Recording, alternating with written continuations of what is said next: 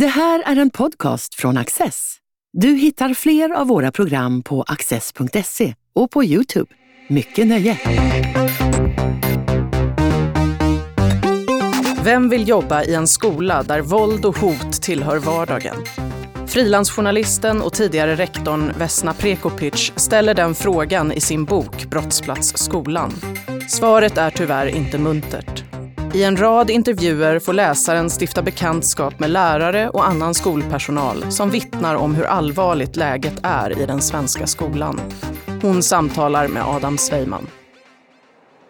Vesna, berätta, du har, ju, du har ju en bakgrund i skolan, men du har också en, en liksom, du jobbar som, som journalist. Eh, så du har så här, både det granskande perspektivet, du har inifrån perspektivet, och din tid i skolan var rätt, ja, den verkade rätt tuff, och det berättade du om i boken. Kan du berätta lite för, för oss om den?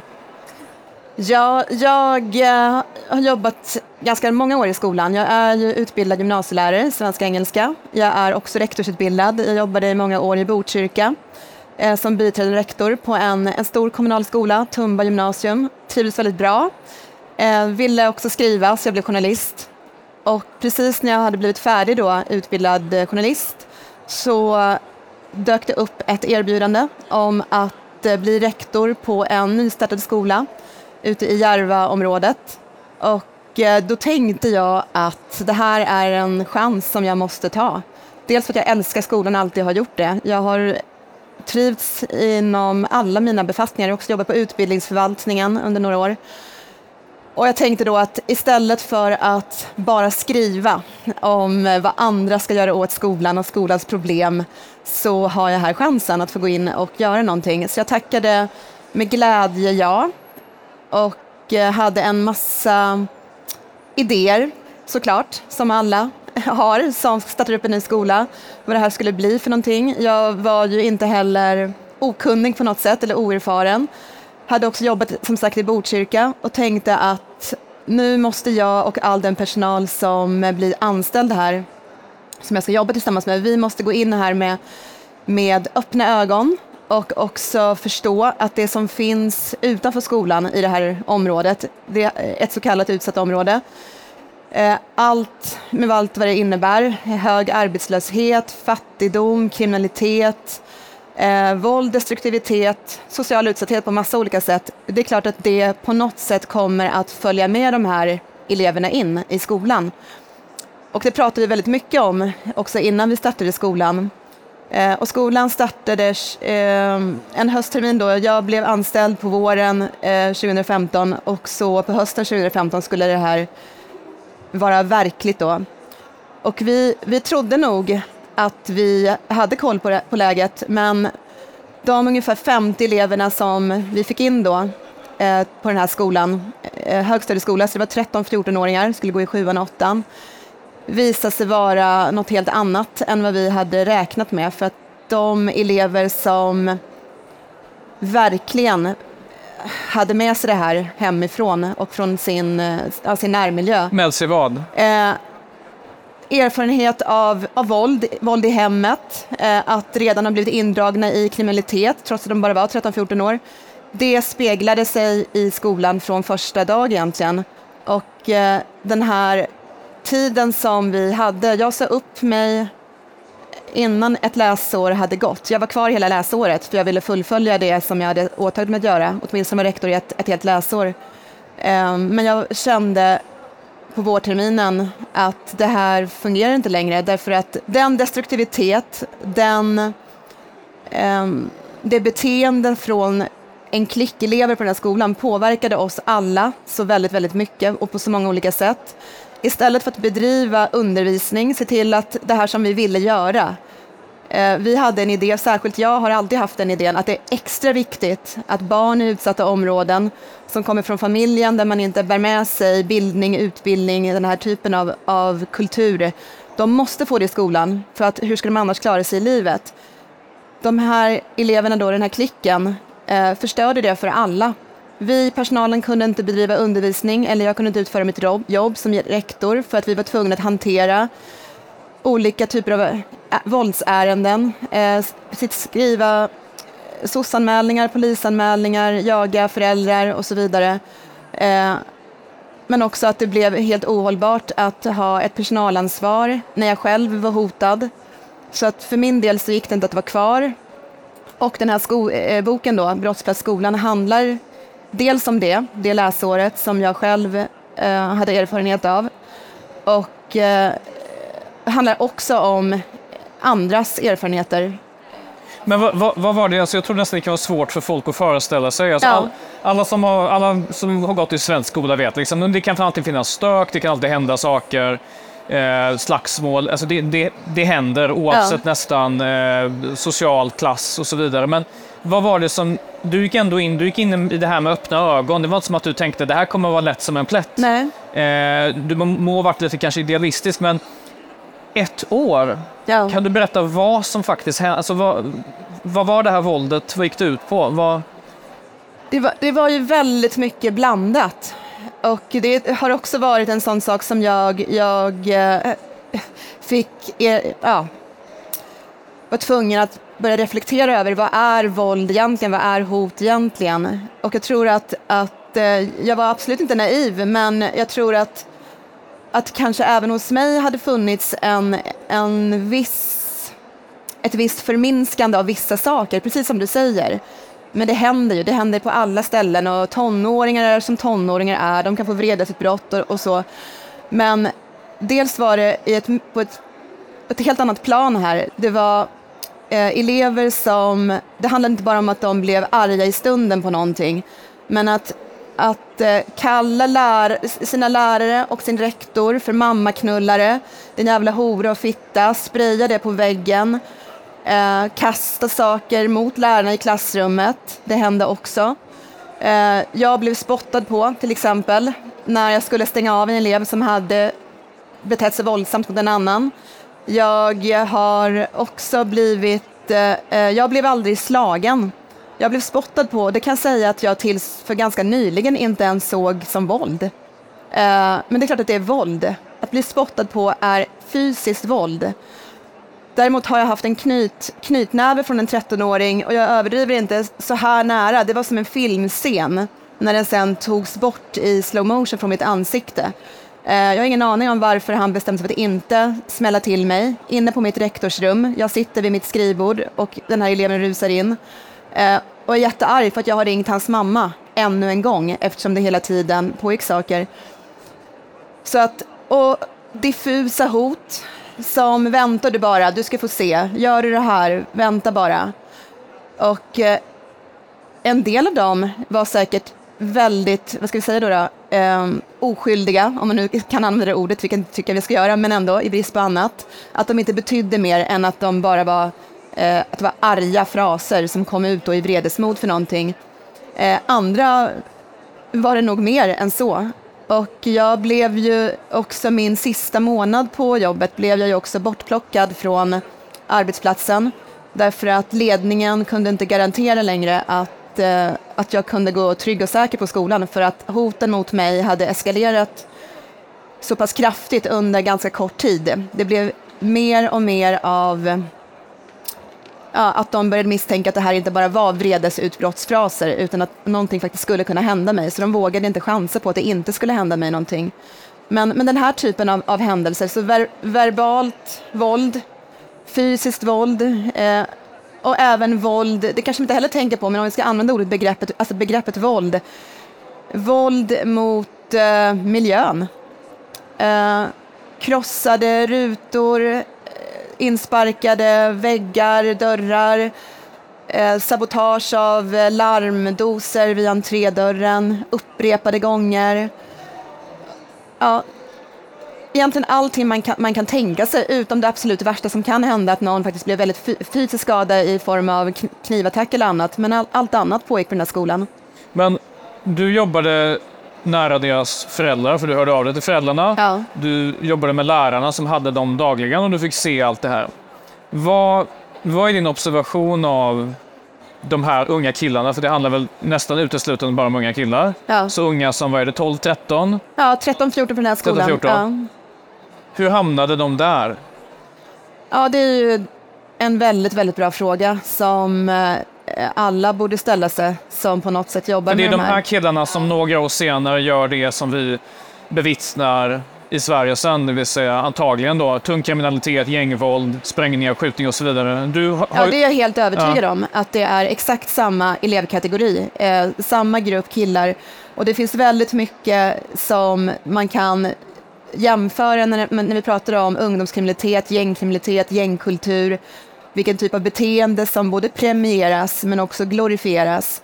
Det är samma typ av beteende som eh, också under den här gruppdynamiska, väldigt svåråtkomliga processen. För att de här eleverna skulle vara, jag träffar på dem förmodligen då enskilt någon annanstans, så skulle de nog inte kalla mig för mammaknullare. De skulle nog säga, hej Vesna, vad roligt att träffa på dig här på ICA. Ska du handla mat? Och så har en helt vanlig eh, konversation om vardagligheter. Men i grupp så behövs det, då behöver de visa. De behöver brösta upp sig. De behöver visa att de är män. De är tretton, men de är män. Och hur är man då om man är en riktig man? Jo, man är, man är stark. Man är fysiskt överlägsen. Man är verbalt överlägsen. Man trycker ner alla andra som inte är de här starka männen. Kvinnor har inte särskilt eh, hög status. Så att, att jag då råkar vara rektor spelar ingen större roll. För vem är du? Fick jag höra, jag vet inte hur många gånger. Tröttnade på att höra den där frågan. Eh, blir konfronterade av elever när de får en tillrättavisning eller något annat. Vem är du som ska komma här och säga någonting till mig? Och det här, det finns många bitar i det här, och en, en bit är såklart att eh, det är den här gruppdynamiken och den här fascinationen också för, vi kan kalla det för gangsterkultur, för nu har man börjat prata om det. Den här väldigt, väldigt manliga världen där de här sakerna primeras och som väldigt mycket handlar om att skaffa sig ett våldskapital och sen använda sig av det. Det andra är att vi har väldigt många föräldrar som inte har styrt upp sina barn, om jag får uttrycka mig så, så banalt då, från början. Det finns en grupp föräldrar, jag mötte en del av dem, som hade, eh, sen vet inte jag när det här vände, om det var så från att de var väldigt, väldigt små eller när det hände, men någon gång under föräldraskapet och de här, mina elevers då, uppväxt, så bröts det som vi anser vara liksom en normal eh, relation mellan föräldrar och barn.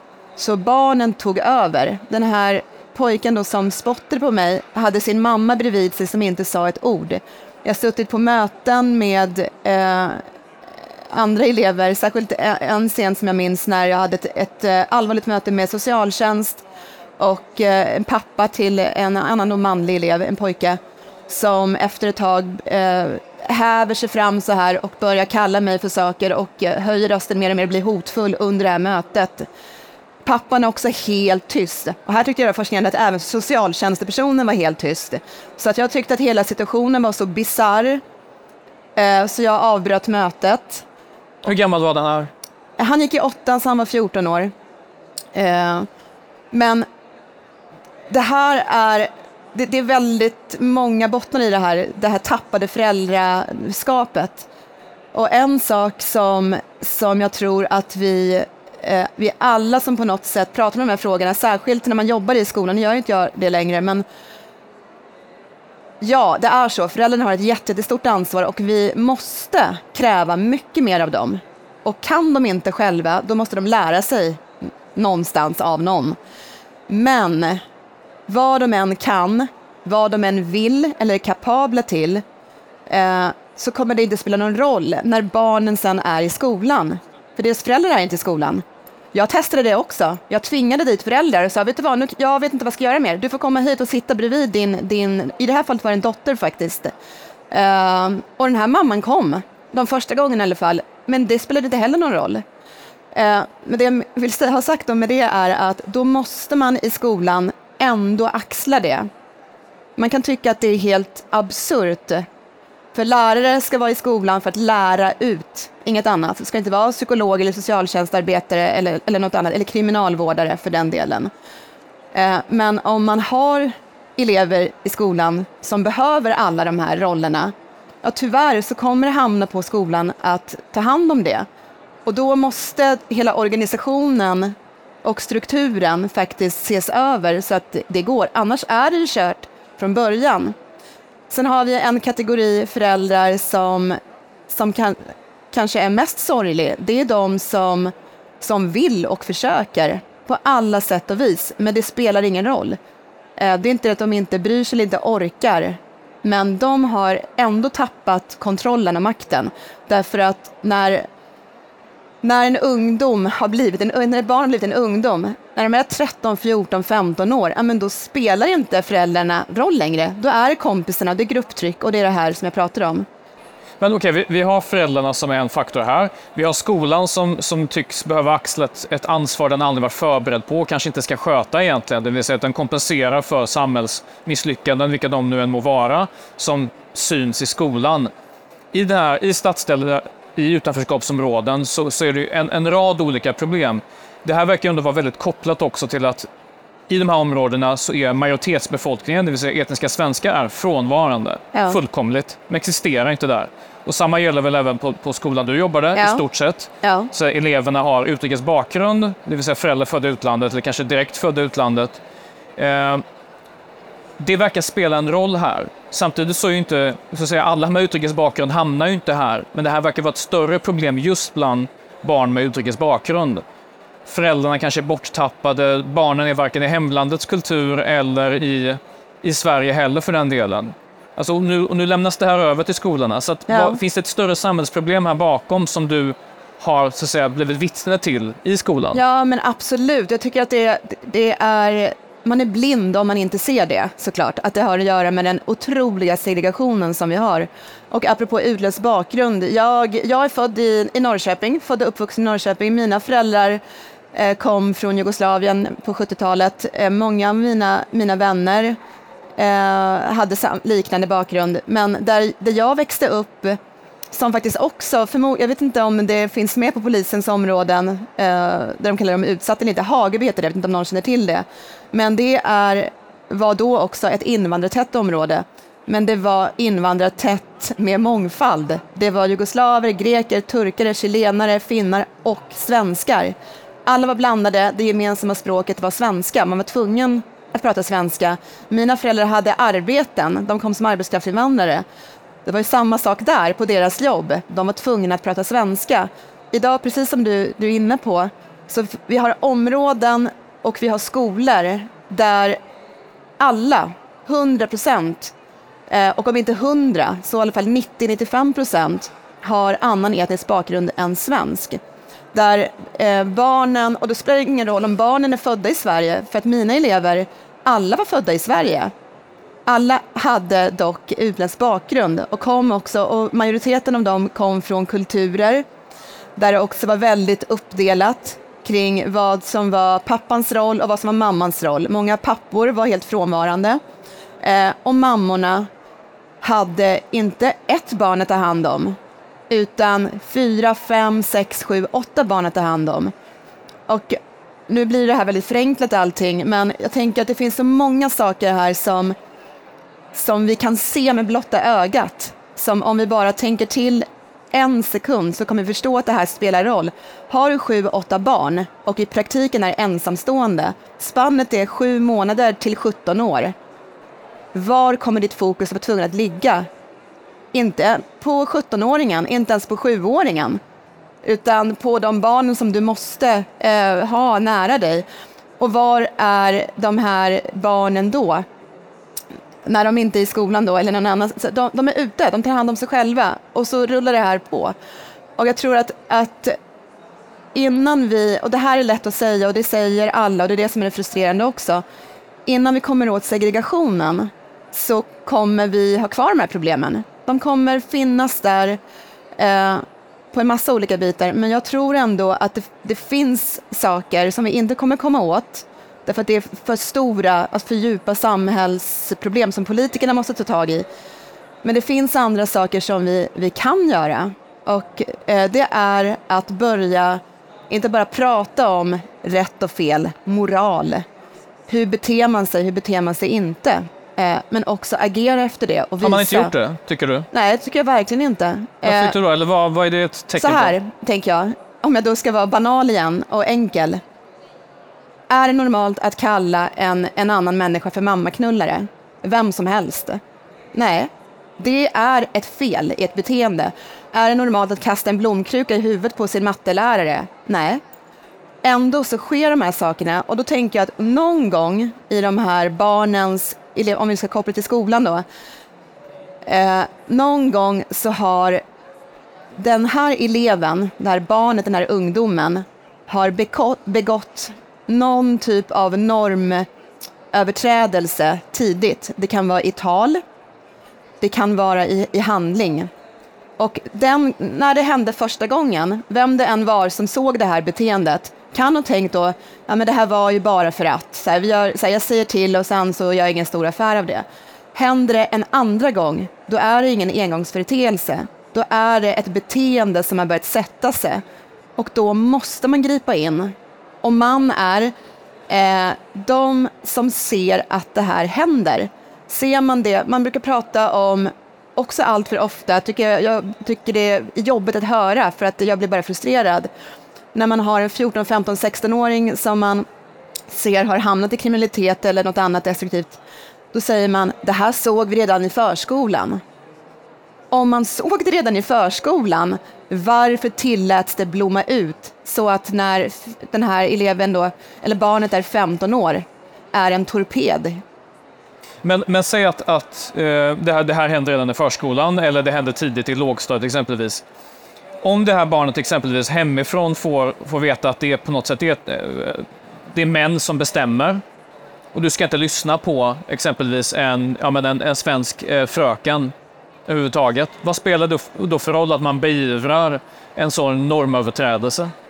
Ja, men då måste man visa att vad föräldrar... Alltså, så här, sko, jag tror att skolan generellt måste bli mycket, mycket mer självsäker. Eh, och, det, och det är också lätt att säga. Eh, men, men det är så. Måste vara mycket tryggare i sig själv. Och det innefattar alla som jobbar med skolan. Särskilt i de här utsatta områdena när det här finns. Det finns... beteenden och det finns eh, traditioner, det finns eh, en massa saker som kommer att spela roll, och då är det så här enkelt på ett sätt men också jättesvårt att göra så här till, till egentligen alla andra som vill in och peta i skolan. Det finns, jag använder mig av, av de lagrum som fanns och finns fortfarande. eh, Så det är klart att det går att stänga av elever. Sen är det ett problem att samma elev kan göra, begå en massa saker som inte är hemma i skolan. Nej, jag skulle komma till det. Det räcker inte för att vi har skolplikt och man har också en syn på att eh, vi ska vara inkluderande. Och vi kan, in, vi kan inte kränka den här eleven. Nu råkade han sparka en klasskamrat i magen. Men det är ändå lite synd om honom om han ska sitta i en skrubb någonstans. Så att vi, vi försöker lösa det här. Varför då? Den här eleven har begått ett brott. Så att det finns saker vi kan göra. Och sen tänker jag att när det gäller föräldrar, ja visst, vi kan, vi kan inte, ingen kan egentligen påverka vad som sker i hemmen och vad man säger till sina barn vid köksbordet. Men du kan påverka de normer som finns och som frodas och som skapas i skolan. Och ibland kan jag tänka att, att vi... överhuvudtaget, alltså att vi, vi glömmer att det är, jag brukar tjata om att, att vi måste börja vara, våga vara vuxna.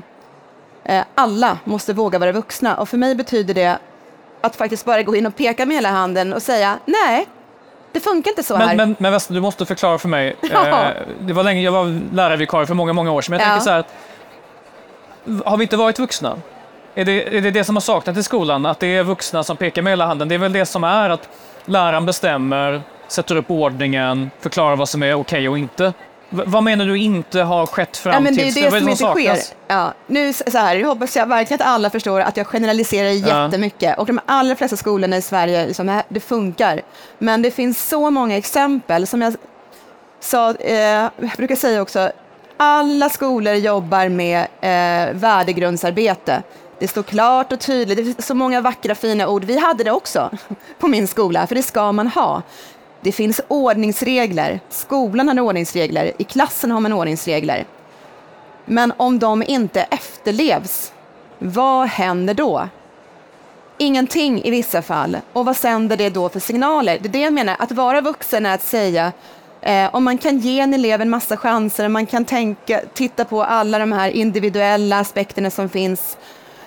Men om man ska verkligen hårdra det, om vi nu ska ha regler överhuvudtaget, men då måste de ju följas. Och om de inte följs, då måste det bli konsekvenser. Och det, där tror jag att, apropå också att kunna stå emot föräldrar, ibland kunna stå emot rektorer om man är lärare, och som rektor kunna stå emot sin ledning.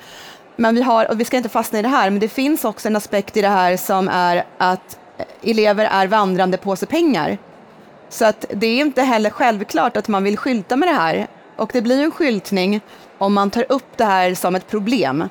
För vem vill då sätta sitt barn i en skola där man vet att oj, oj, där verkar de jobba jättemycket med de här grejerna, polisanmäler till höger och vänster och sossanmäler. Eh, men jag, jag skulle tänka, eller jag hoppas att en del tänker sig i alla fall, det är ett bra tecken. För det betyder att den här skolan tar tag i problemen. Men det, det finns något slags grundfel också i att, tror jag, att man har så pass låg självkänsla inom skolan. Och det beror på en massa olika saker. Lärare är för det första överbelastade. Nu finns det en, en skolkris i hela Sverige. Det larmas ju från facken nu. Det sägs upp lärare, det sägs upp elevassistenter och annan personal som tar hand om de här kanske stökiga eleverna. Men också, eh, apropå din inledande fråga där, att eh, de som inte gör någonting och som har problem måste ju se att de här sakerna hänger ihop. Och jag tror också att, att det viktiga är att det är klart och tydligt vad man accepterar och inte accepterar. Man kan, man kan alltid göra undantag, men i mitt fall, en anledning till att jag inte orkade mer eh, var ju också att det, det var väldigt påfrestande att i praktiken kämpa för en nolltolerans mot stök, hot, otrygghet och våld. Eh, jag gjorde, det blev någon slags besatthet hos mig. Så fort jag såg minsta lilla sak. Bara, vi pratar inte så här. Jag sa det vänligt och trevligt, men så fort jag hörde någonting. Eh, de kallade varandra för charmota, ett ord som jag aldrig hade hört innan. Det betyder hora tydligen. Jag bara, säger ni hora till varandra? Vi pratar inte så här. Ta det lugnt. Det betyder ingenting. Jo, det gör det. Eh, vad skräp på golvet? Det ska upp. Stoppa i papperskorgen. Vi passar tiderna. Nej, vi dricker inte läsk på lektionerna. Och den här typen av, av vad ska jag säga, ansats till att, att förändra någonting som sitter så djupt hos dem, det är eh, jättejobbigt och jättesvårt. Om det också möts med oengagemang från föräldrarna och ständiga utmaningar från eleverna. Vem är du? Vad tror du att du har att säga här? Men det är det man måste göra. Och det är långsiktigt arbete som måste få ta tid. Och då behöver man, man stöttning från alla runt omkring. Vesna, tack så mycket för det här samtalet. Tack så jättemycket.